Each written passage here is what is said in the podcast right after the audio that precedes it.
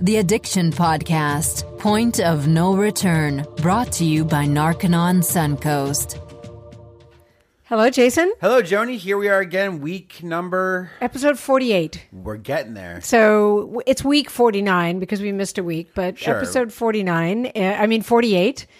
And, uh, you know, you said to me one time, you said that whenever you do a blog about marijuana, you get tons of controversial feedback. It's an emotional topic for people. It really is. And people that really love it, really love it. And people that are really against it are really against it. And we are never going to see eye to eye. It's true. Ever. And so um, I went, I noticed, um, I kept getting alerts that there was a bunch of feedback on our Facebook page. And so I went and looked at it. And a lot of it had to do with, you know, the Steve Collins interview that was the week before last. And, you know, just um, a lot of feedback on marijuana. But there was young one young man who said he started on marijuana and went to heroin and, you know, basically destroyed his life. And then he found faith, and that's how he got himself clean. And I just commented, "Well done, you for Yeah, you know getting clean." I mean, I think you know that works for a lot of people, but then there are a lot of people who, for whatever reason, um, you know that that doesn't work for them. And so you know that's partly why we do this because we know that you know almost eighty percent of the time Narconon does work, and so. Yeah, That's and, why we talk and about I'd it. say I don't know if I I don't want to give a inaccurate statistic, but I'm gonna say more than three quarters of all the people that come to Narconon their first drug was marijuana. Right. And everyone says that is pro, you know, marijuana legalization, pro medical marijuana, legal, you know, recreational marijuana, whatever.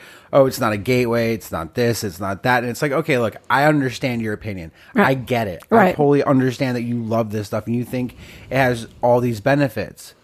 But realistically, I've been in treatment for over a decade. Yep. And most of the people that I talk to that come through the program that are on that are on uh, heroin, that are on pills, that are on meth, that are on crack, that are on all sorts of stuff, their first drug was marijuana before alcohol. Most of these guys try marijuana before alcohol. Right. And Right. um I like we said before, it's a situational gateway. You're eventually going to go on to something more because someone's going to be there that has more. You're already sitting there getting stoned, and it's like, why not? People need to realize.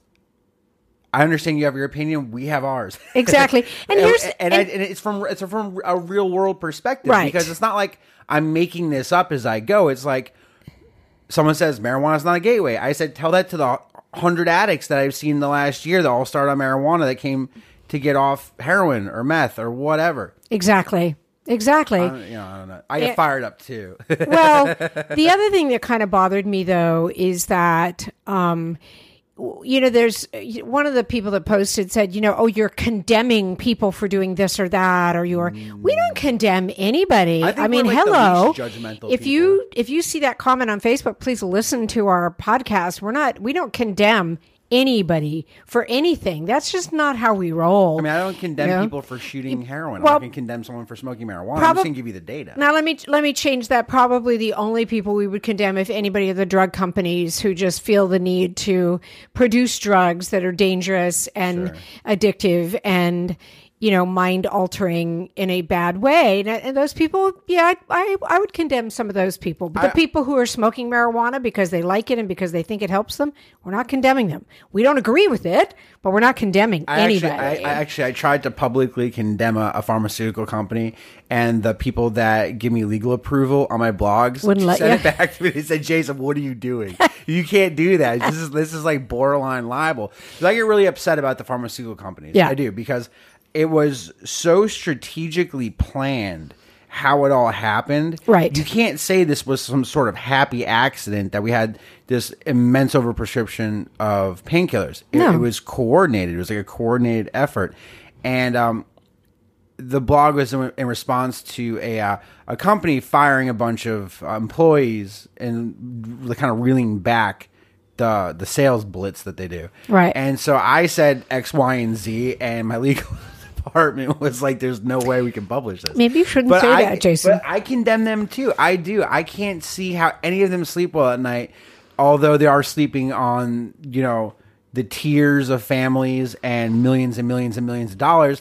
and They probably sleep because they use it- sleeping uh, pills, Jason. Probably sleeping. They pills. probably use drugs to sleep. So, Uh. you know, they're, uh, one would one would think that might be the case. It's just so twisted. Well, and um, anyway, I, I did want to talk a little bit about more about marijuana today, largely because I interviewed a couple of people at the drug symposium. Now, the first one and drug prevention, some the drug prevention summit that I was at. Now, the first one. Uh, I can't remember if it's a lot about marijuana, but this is another woman who works with Drug Free World and does a lot of lectures and talks to a lot of different people about the truth about drugs booklets and really educating people.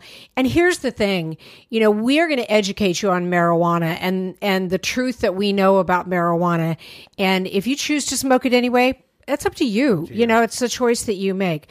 So the first interview is uh, Lynn Posyton. I've known Lynn for a long time. Lynn as You know Lynn as well. Lynn as well. And she does the, the the one of the reasons I wanted to interview her, and I don't know, I don't.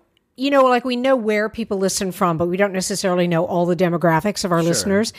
But the thing that I think is impressive about what Lynn does is what Lynn does is paid for by the company she works for. Right. And she does not work for a drug company. She works for an energy company. Mm-hmm. And the owner of that company feels strongly enough about educating people on the truth about drugs in in an effort to prevent drug addiction and he feels so strongly about it that he that's her full-time job is doing this. And it has really nothing to do with the company and so i thought it was kind of interesting to interview her from that perspective. All right, so let's play it. Let's listen. Okay, so this is Joni Siegel with the Addiction Podcast, and I am at the sixth annual Southeastern Region Drug Prevention Summit.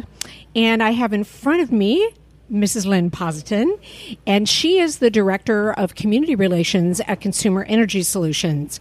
And I think one of the things that is most important about what Lynn does, and I will have her talk to you, is that she has an employer who is taking responsibility from a business owner's viewpoint for the drug problem that we have in our society. So thank you for talking to me, Lynn. My pleasure. So tell, give me an idea of some of the things that you do um, in the whole drug prevention arena. Well, what's beautiful about what I do is that we have 100 employees and we try to engage them in ways that help the community. Uh, it starts at the top, and our CEO has the mission of helping youth. And when you look at the drug quote unquote drug problem, it's everywhere. And so we found a way that we can be active and engage our youth in educating them what the truth is about drugs so that they could make a proper decision. And we hope to steer completely clear of them. Got it. And what do you what materials do you use to educate the youth about drugs? The Truth About Drugs program from the Foundation for a Drug Free World has the most effective, uh, and I, I will add that they are actually available at no charge to people who uh, have all different types of uh, need for them, from educators, groups, clubs, Girl Scouts, Boy Scouts, you, you know, you name it, those materials are available to individuals or groups. And so we have, uh, you know, a nonstop flow of, you know, whatever we need, we can get. And so the booklets, there's one booklet, uh, information booklet on each and every drug of use and abuse. Wow. So it's all there.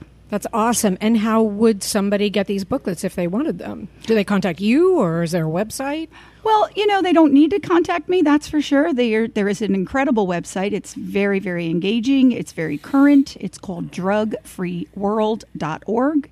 That's easy. and they're yeah, and they're all available. And what's really cool about the website is that it's interactive in that you can just click on a page and the actual booklet turns. It's very great. And there are videos, forget it. There's a, a full-length documentary even called The Truth About Drugs: Real People, Real Stories and not one person in the documentary is an actor. These are, you know, real people, real stories. And it's over an hour long, but you can watch it in segments. So if you just wanted to, you know, take on a chapter of alcohol for whatever education you're doing, you can just click to that.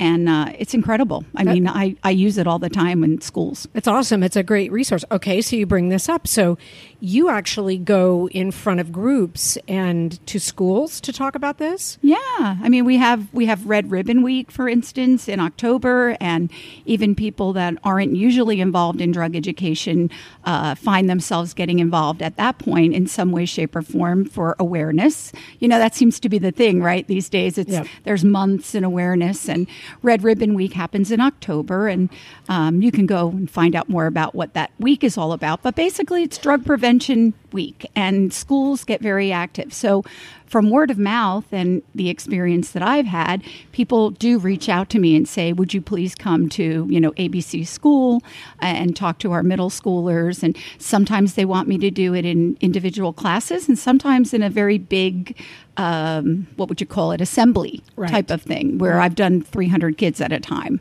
That's awesome. How many kids would you say? Well, first of all, how long have you been doing this? Six and a half years. Okay, so roughly, broad estimate, how many kids or people do you think you've gotten in front of with these materials? My gosh, you know, I have not given it any thought, but I mean, when you do 300 at a time and you do that a couple times a year, it's thousands now. I get, my guess is thousands or tens of thousands, and you're you you are providing a very needed service in the community. And once again, um, Lynn is the director of community relations at Consumer Energy Solutions. And the reason why I bring that up again is because here you have a company. This is a business. This is a for-profit business, but they are doing what they can to take responsibility for the drug addiction problem, which is huge in our country. So and I think I think with the you know the buzzword these days being corporate social responsibility, I, I believe that you know it's not just a, a theme. You Right. know, you should really get behind it and figure out a way to do it. If not as active as me, there are you know you can get hold of these materials and do a mailing, or you can get hold of the materials and you know help your PTA. There's a million things you can do with it. So don't don't think that you can't get involved. exactly my thing. exactly and that's a good message that everybody really can get involved and everybody really should get involved with this problem and do whatever they can well thank you for being on the podcast we've been talking to lynn Posyton Thank you so much. It was my pleasure. thank you so i thought that was a good interview How cool is that though that her company pays for her to go and educate people on drugs? You know, I wish when I when I was a kid I had someone like that versus a dare cop right come by, come by and actually give you scare real- tactics kind No, of Right, No? the cops would give you yeah the cops would give you tactics. scare tactics so that you're like and you look at that and you go eh, i don't believe that you but, know But someone like Lynn that goes around and has just a true passion to educate people while giving you actual real data about drugs, I think is very, very, very, very valuable. I agree. I agree. And I think that, you know, again, you know, I said it in the interview, or I said it before the interview. If you own a company and you have a bunch of employees, take some responsibility for this problem because I can almost guarantee if you don't have someone in your family that's an addict, I'm going to bet one of your employees does. If they're not addicts themselves and you could you can get these materials. They're free. I'm sure there's other materials. These are just the ones i'm familiar with but you can get them off the website and they're free. And you can give them to your employees and have them take them home. Drugfreeworld.org. drugfreeworld.org and you can get the, the booklets and the videos and you can pretty much get all That of them. is very cool. And I've actually done lectures with Lynn uh, downtown at the Dr- at Foundation for a Drug Free World, and it's great because you see people turn out um, and come and show up who just want information, and it's actually funny sometimes to go shock people because people you, you never really realize how much bad data is out there and how much false how much false information is out there and that people have and think with and so it's nice to be to give the actual like facts like this is what this is and so make the decision that you think is the best for yourself Exactly. really and good. speaking of false data about marijuana, I wanted to play another interview that was with Bonni Snider, and she is the community healthcare facilitator at Baycare. Okay. And she has a different kind of a different perspective, but she also brought up something that people say to her about marijuana that I was just like that it's just false data Yeah. about marijuana. So let's play that one. okay I have with me now, I have Bonni Snider, and Bonni is a community healthcare facilitator with Baycare. Now, that's a mouthful, Bonni. Thank you for talking to me, but tell me, what does it mean? Like, what what do you do in the community? Well, under um, the Baycare Behavioral Health umbrella, um, I work with the Community Health Activation Team, or CHAT, you know, for short. Um, and basically, we are a 16-member team. Our focus is alcohol and substance abuse prevention. Um, and in that capacity, um, those of us on the team focus on different populations. Um, like myself personally, um, I work in an elementary school, um, a middle school, the um, Pasco County Detention Center, the jail, Okay. and as well as out in the community. Okay. And what do you find, what's the biggest challenge that you have these days in this area? I would say some of the biggest challenges I have is resistance to some of the information, um, dispelling myths that people have, you know, about you know substances, especially when it comes to things like. I mean, the, for me, the biggest one is like marijuana, Right. Um, and getting you know people, you know, getting over that hurdle of this is the myth, this is the truth. Um, you know, the other challenge that I would say is not being able to reach. You know, it's like there's not enough of us to go around to reach the population that we um, that we do. Even with the pushback on, um, you know, myths. Um, what I find, you know, and I don't know if I want to put this. I'll, I'm going to call this a good challenge. Okay. Um, is people are very receptive to the information. Um, and I, a lot of it I want to say is um, how information is presented. You know, if you tell, if you go into um, any discussion with, "Hey, I want you to be open-minded," you know, I want you to, you know, understand. You know, I understand that. Um, there might be some things that I say that you may not agree with, and that's okay. Right. But I just want to provide you with the information. Right. You know, it's interesting you bring up marijuana because we've talked about marijuana, you know, many times. And um, my co host, who's not here today, he works at a rehab facility and he's a former addict and he's, you know, adamantly against the legalization of marijuana. Now, it, when I say that, you know, I'm not talking about people who need it for pain management and that. I'm not talking about that. I'm talking about recreational use of marijuana. And I think that there is an unwillingness on the part of a lot of people to really see what the effects of marijuana are, long-term effects. And I I googled it one day and it's things like lowered intelligence and you know slower reaction time and you know people just don't want to know it, which is kind of a shame, you know? So, what's the biggest resistance you like when you talk to people about marijuana? What's the biggest kickback you get on that?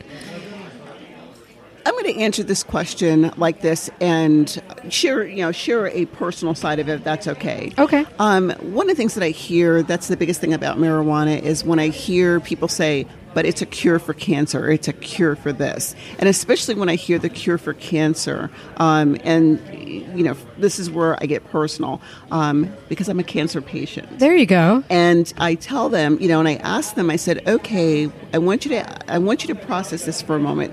If marijuana was a cure for cancer, what do you think I would have done? Would I have smoked marijuana or would I have endured the two surgeries that I had to have to remove the multiple tumors? You know, and I'm talking, you know, surgery, you know, one year and then three years later when you know it when the cancer resurfaced um, you know, enduring a second surgery. So we're talking, you know, you know, several years out of my life where you know I had to endure the you know the pain of surgery and you know losing some body parts.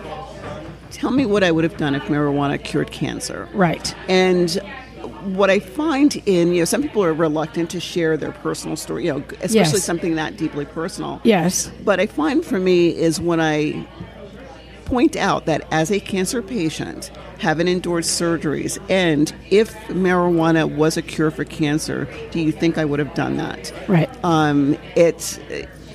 I find some power in that. Yeah. Um, and um, for me, that's that is one of the biggest pushbacks. Or you know, it's so relaxing. You know, I, I have to use it to relax. I have to use it. You know, it helps my concentration.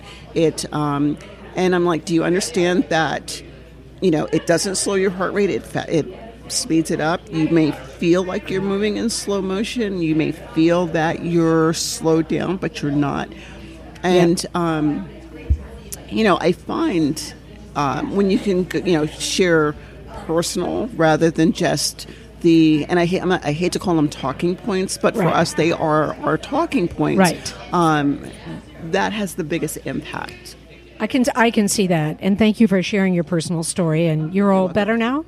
I'm still I'm still tracked. I have Okay. a couple more years before I can um, be considered cancer free. Okay. but it's a journey. Um, you know, and it's a I find a lot of truth in the cliche. Um, things happen to us for a reason. And I remember when I was first diagnosed, you know, it was one of those like, why? You know, why me? You know, Right. kind of thing. Um, and in the work that I do now, uh, you know, I'm able to say, this is why. Yeah. This is why, like, um, because you have such a personal Yes, story and you can address these Exactly. things. Well, you have an awesome story and you make a very good point. I I personally would wonder where they get the idea that it cures anyway. It doesn't. It helps alleviate the discomfort that some people have if they're in a lot of discomfort is my understanding. Bonni, thank you for sharing your story. Very thank you for talking to us today. very welcome. Enjoy the symposium. Thank you. My pleasure. Yep. Now you had a you had a comment, Jason, that you don't think it does speed up the heart rate. No, I th- I was saying I think I knew that. Oh, you knew it. That, Okay. That you know people will uh, use marijuana to relax. Yeah. Oh, it relaxes me. Well, if you think about it, when you're smoking weed, your brain is hallucinating. Right. uh, your heart rate increases. Your blood pressure can possibly go up. You get paranoia, nervousness, irritability, insatiable hunger.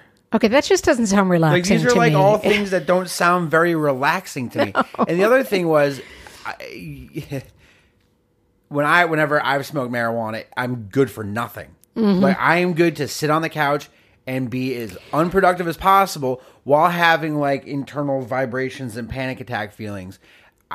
Well, that may be Look. that may be why you know you you get uh, I- chilled out or whatever. Maybe that's the viewpoint. I don't know. Oh man, it helps me harness my creativity. There's actually been Uh, there's actually evidence that marijuana doesn't really help with creativity, although people think it does. You know, people are like, "Well, I, I do this better when I'm stoned," or "I drive better." I love that one. I drive better when I'm high. Yeah, we talked about that one. Oh god, that makes me so nervous. Yep. But or um, I you know my art's better or this is better. It's like actually none of it's better. Right. Your perception of it is that it's better, but your perception is already skewed because you're you're using you're using a drug. Right. And so I don't know the the whole curing cancer thing's like okay that's all well and good. I understand in some clinical tests in like a petri dish it showed that it might have some benefit, but like if weed cured cancer, like like she said, who would go through surgeries? Who would go through chemo? Who well, would there go through there would be no more would- American Cancer Society. There would be no more. You know, walks for the cure. I mean, there would be no more cancer if it was a cure because it's been around for years. I mean, cancer goes back thousands and thousands and thousands of years. They, I mean, they find you know fossilized bodies that have showed signs of cancer. Right, but if marijuana was a cure, I mean, Don't you I, think I've someone got would I've got figure at that- least three people in my life who died from cancer, and they would still be with me, and that would be really cool. Right, one, so, of, one of which is my grandmother. I, Yeah. she should she could have used it. Yeah. but um, I. I think it's we're not going anywhere fast. It's almost like we're, we're like stuck in the mud and spinning our wheels trying to get out of this drug crisis. And it's just like the more we try to like put the you know force the pedal down, the, the deeper we get stuck. I think we just need to stop fighting it. Yep. I think everyone needs to get off the idea that we just need to agree to dis. I guess we have to all agree to disagree on certain things. yep. And marijuana is one of them because marijuana it's is definitely one it's of them. very controversial. But you know, again, we're not trying to condemn anybody for doing it. We don't agree with it, but that's never- our that's that's our we can do that. That's our prerogative. I, you're right. It absolutely is. And like like you said, I would never condemn anybody because look, you're a human being. You have the power of choice. The choices you make are your choices. As soon as they start to affect me, I'm going to say something. But while they're affecting you, all I want you to do is make the make the best choice possible for your own survival. Because Lord knows I made some really, really, really terrible choices in my life. Right. And it affected the people around me. It affected myself. And it all started with marijuana. For me, that was the first drug I ever tried, and I tried that before I ever drank. Right. And but so you make a very good point. So if you want to smoke marijuana and you're going to sit in your house and you're going to watch TV or listen to music and you're going to smoke marijuana and go to bed, fine. But if you're going to smoke marijuana and then you're going to operate any kind of heavy machinery or you're going to smoke it and you're going to go get behind the wheel of a car, that's a different thing. That's that's a different thing. family. Yeah. That's when you affect me. That's when you affect my family. That's right. And if you look at what's happening in Colorado, I mean, people are doing that. You I know? just speaking of Lynn Posington, she was just she and I and one of my graduates from the program actually did a thing over at Drug Free World last week, and she actually showed a slide that I think it said fatalities involving overall some statistics dropped with the legalization of marijuana in Colorado, but one of the increases on one of the increases, which was like over two hundred percent, were like car fatalities involving marijuana right. went through the roof. Right. That's scary. Yep. That's really scary to me. Driving as it is is dangerous and terrifying all at the same time because you have to worry about all the other people on the road, even if you're a wonderful driver. And so Right. in Colorado, it's got to be kind of frightening when you have that many people smoking weed and driving cars or taking edible and driving cars or, you know, whatever. And um, that that's a really frightening statistic. It is a frightening statistic. And I think, you know, it's interesting because there's been so much pressure put on um, people who drink and drive. Sure. And, you know, there's, you know, like statistics out about it. And there probably just needs to be more educational material on like how many joints can you smoke or how much can you do before, you know, you, you're driving impaired, you know? Oh, God, I smoke half a joint and I can't. Well, eh, Back in the day, I mean, that stuff's really strong. Yeah, but the, and the reason why I say that is because I know I can have one glass of wine, I'm okay. I can drive, I'm okay. If I have two glasses of wine, I won't do it. I flat out won't get behind a car, the wheel of a car, because I know it's not a good thing, you know? And so, but I know that because of all of the education that's around Right. on al- alcohol and how long it stays in the body. And I think, I think I, we talked about this when we talked about this brochure oh, that have a whole AAA puts out. Yeah. and driving. Yeah, this is this is by AAA, and you know one of the one of the questions it said was the effects of marijuana wear off after one hour, and that is false. It can last up to five hours. so people funny- just need to keep that in mind. You want to sit there, you want to smoke a joint, fine. Don't get behind the wheel of the car. home. Yeah, stay home. Order a pizza. Exactly. Don't don't Uber don't- Eats. Uber Eats. I just had a terrible experience with Uber Oh, Eats, no. by the way. Anyways, um, but yeah, I think you know we're all gonna have to agree to disagree to some Yeah. to to some extent on marijuana. The supporters are never gonna see our viewpoint. That's right. We might never see their viewpoint. The reality is we have a major drug epidemic. Yep. And here's That's- another thing. That's what's happening right now. And here's another thing. If you're a supporter, you're a big supporter, and you feel you got a lot to say about it, do your own podcast. Because I'm going to tell you, we're never going to support it on this podcast. If you want it, you want it legalized, you want it recreational, you like doing it, this is not the podcast for you. But I do like that we create a little bit of controversy. I agree. and I will invite anyone to make a comment and give us your opinion on this. Absolutely, but then you might not. You might want to find a different podcast to listen to because we're never going to stop doing that. You know, um, we're not obviously not going to change your mind, although we hope we will, and you're definitely not going to change ours because Jason sees too many people whose lives were destroyed By pot. after starting their drug addiction journey with pot. He sees it every single day. Okay. He's never going to change his opinion on that.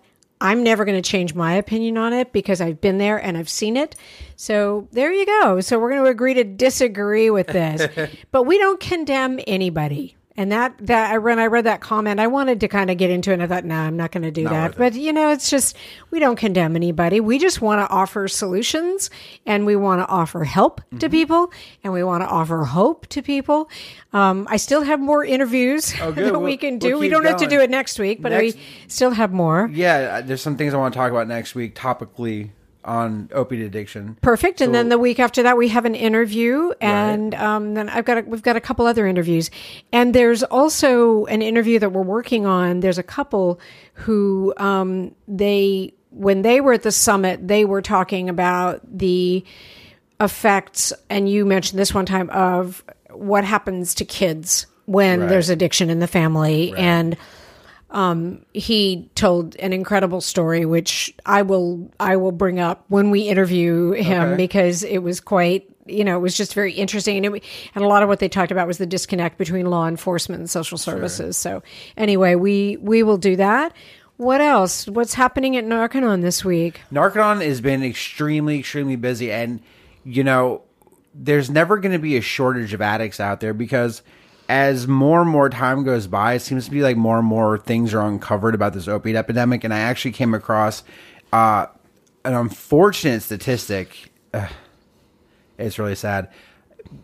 Basically, there's well, there's two things. One is the Af- you hear a lot about addiction. You hear mm-hmm. about opiate addiction. People mock up in their heads, you know, well, the opiate addict is a white kid from a suburban household Raiding medicine cabinets. raiding medicine cabinets. Back in the day, it was the homeless guy shooting up under a bridge, begging you for change outside of a grocery store. But what we have, and I don't think we've talked about this yet, but what we've failed to see is that there are other demographics that are even more harmed by the opiate epidemic than white people. Well, we talked about we've talked about older people. Oh, but you're not okay. You're talking about other races. Other races. Yeah. African Americans and Native Americans are actually the two demographics that are most highly affected by the opioid epidemic, but it's never reported. Interesting. All we hear about is the white kids, And- and, we hear about the white families that are affected, and we hear about the rich kids and the wealthy and the upper middle class and all that stuff. But what we fail to see is that I think it's almost two thirds of those who overdose are African American and Native American. And interestingly enough, the couple that I want to interview, and we'll have to do it, uh, I will probably have to do it via Skype. They work a lot with the Native American community from where they are, and they they immediately said we have to get someone from I can't remember the tribe, but we have to get somebody from that tribe to get on the podcast with you. They'll have to get approval from the tribal elders, but that's a whole that's a whole other can of worms. So it drives me crazy because now race is brought into the opioid into the drug epidemic, and it's like, oh my god, race shouldn't have anything to do with it. Look, addiction is one of those things that's non prejudicial. It'll That's right. affect anybody. But why is the media only reporting the the the you know Abercrombie and Fitch J Crew looking kids, you know that were played were all star football players in high school, and you know this that and the other thing that had an injury, got on oxycontin, got put on heroin, and then they overdosed. It's sad. Yep. But it's sad that that happens. But why are we seemingly ignoring another side to this? Now, I wrote a blog about this, and it's starting to catch wind because people are getting angry. I'm very good at making people upset about the things I report because they have an emotional reaction just like I did. Right. And that's why I report it. But it's like, if there are tons of African American and Native American individuals out there that are being affected by overdose, deaths, by way of they died or someone in their family, why aren't we hearing about it? Why Right. do I have to dig through journals and news stories and all this stuff to find this? And we're not paying attention to it. Right. You know, addiction's an equal opportunity employer. Yep. Yep. And um, I wonder if the assumption is that it's more commonplace among African Americans or Native Americans. And now, uh, don't anybody get upset with me. I'm not saying that that's my viewpoint, but I wonder if that is maybe the viewpoint of the media. So it becomes like more sensational when white oh, kids. it's the white kid with the you know seven digit income. but why you know? is but you see that's where it gets icky. well because but let's. Uh, don't get me started. Don't get me started on the it- that's- media, that's where it- Jason. that's where it gets icky. I know, but don't get me started on the media and That's what they're trying to do. weird. They're That's just where it gets weird because Yeah. things are slated for us to view things in a certain way, and it's That's like right. I try to give the information to everybody. yep. I really, really, really do. You know, another thing I came across was that there's been, I think it was uh, the amount of children that have been hospitalized for opiate overdose has doubled since 2004. Yeah. And you know what that comes down to? Okay, so kids. Okay, so we talk about kids. We're talking between the ages of 1 and 17. Yep. Anyone that's a minor, right? Yep. How are these kids ending up in the hospital on opiate overdoses? What's your guess? How is that happening? They get it from their parents, Where? like in the medicine cabinet or laying around. Exactly. There's so many pills that are being prescribed and they're being either abused by some, used by some, and then those who stop using them put them in a medicine cabinet for them to just kind of sit there. Um, and the pills just then reside there for years. They're just kind of ripe for the picking for kids to go into the medicine cabinet and either intentionally or unintentionally um, take them. and we're having lots and lots and lots of kids hospitalized needing Narcan so they don't die because of what they've taken. And a lot of that medication is methadone. Interesting. Isn't that weird? Interesting. Well, I think I said on the podcast, if I did, I apologize for repeating. And if I didn't, here you go. Steve and I were in LA visiting the grandbabies mm-hmm. and we were staying in an Airbnb. Now, mm-hmm. this, this was a lower floor kind of grandmother's apartment type thing. And I, I know for a fact that the woman had never rented it out before. She was, it was not exactly prepared as a rental, but we were searching under the sink for a hair dryer uh-huh. and there was an open bottle of anti-anxiety medications. I mean, there wasn't even a top on this bottle. And I put, we pulled it out, put it on top of the sink, and we said to her, listen, you need to check for these things because it was her prescription from two years ago and she obviously forgot about it. But that's the exact kind of thing. Had I had a kid, a kid could have gotten there. They were pink. They look like little sour candies. Overdose time. You, You know what's really scary about pill bottles? Yeah. So you know on the pill bottle there's a barcode. Uh huh. So if you if you've ever had a prescription and you throw your bottle away, do you black out that barcode before you throw it away? I guess I should, huh? you know what's on that barcode? All of your health information. oh, okay. That's so anyone you, know. you I can get a barcode I can get a barcode scanner on my cell phone. Okay, we are an educational podcast here, just so that everybody Just knows. so everyone knows, I'm not trying to scare you. However, if you throw away a medicine bottle, black out the barcode Good because idea. someone can pull all of your medical information off that. And so, one that's scary that obviously that people can get a hold of medications like that too. The older generation need to not be as trusting as you know they want to be, Right. Because people are going to steal your Yeah. medication, people are going to abuse your medication. But also realize, make sure you black out all the information before you dispose of anything, because you are putting your information out there, and we are in a te- technological age where people want to steal your information. So I thought That's that right. was a nice little interesting tidbit that I learned from Yvonne, actually, a Okay. woman that works with me over at Narconon. She uh, she works in my area, and she came, she found out that information, thought that was very interesting. I said that is very interesting. It's very interesting.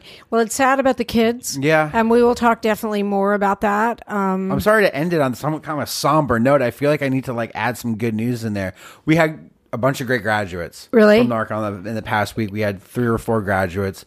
You know, it's nice to see people get their lives back together because I see these guys when they come in the door. Right. Like, I, I do a lot of the intakes. I, I do a lot of the paperwork and I meet with the families. I meet with the student that's coming in and I see them just come in just beaten and battered and dirty and unkempt and sick and not feeling well or completely high out of their mind. I remember you telling the story of the girl who wanted her picture taken. Oh, I told her I wouldn't do it. I know. I wouldn't do it. I was like, that's upsetting. You don't want to see what you look like right now. and then after Um, it was but- after the sauna detox that she wanted to see it, right, and couldn't believe it. An amazing transformation. believe it. amazing, Amazing, amazing, Believe it. transformation. And we had Garth last week, and, we Garth's Garth story was a great story. Who's doing and- excellent. He actually just went home, um, saw his wife, saw his kids, spent a lot of great time with them. That's awesome. And he actually was like, he he said this to me last night. Because I was working late at the center last night, and he said, you know, Jason, is interesting. Know, I went home, and that's where I used to use, right. and I never even thought about it. Wow. I never even thought about using. I never thought about heroin. I didn't even. It didn't seem like any kind of option for me. He's like, obviously, my wife was like nervous and like stuck by my side like twenty four seven, and I was like, as she should. She he was like, yeah, she should. and but he's like, you know, I didn't even think about it. It didn't even like come into my thought as something that I would even remotely want to do. And he's like, I never thought I could get to that point. Right. Wow. That's pretty That's amazing. That's And awesome. now- That's a high point. Yeah, super high good point. point. I like that. And now he's back and he's starting to learn how to work and he wants to learn how to, you know, He wants to be the ethics officer, Ethics he officer. said. And we talked about what that was last week. And I, I think that's very exciting because he's going to help people understand what led them to make the bad choices that they made once they get through the program. And I think that's very cool. that's awesome. So That's an upbeat. I like that. like that's upbeat, right? Yeah, I Okay. like that. I got I got myself kind of depressed talking about what I was talking about. I said I got to bring some good news into all this. no, that's very, very good news. yeah, and, and I think it is. Yeah, and I'm I'm happy about that, and Good. I I really want to meet Garth's wife when she moves out here and Yeah. meet his little boy. I'm kind of excited about that. Yeah. Well, don't forget, anytime you want to bring a graduate on, Yep. that's a good thing to do, and um, we'll talk next week. Absolutely. Same time, same place. It's a date. It's a date. I'll see you then. You have been listening to the Addiction Podcast, Point of No Return. For more information, call 877 339 3324 or visit www.narcononsuncoast.org. Narconon is a non 12 step rehabilitation program based on the works of L. Ron Hubbard. The Addiction Podcast, Point of No Return, brought to you by Narconon Suncoast.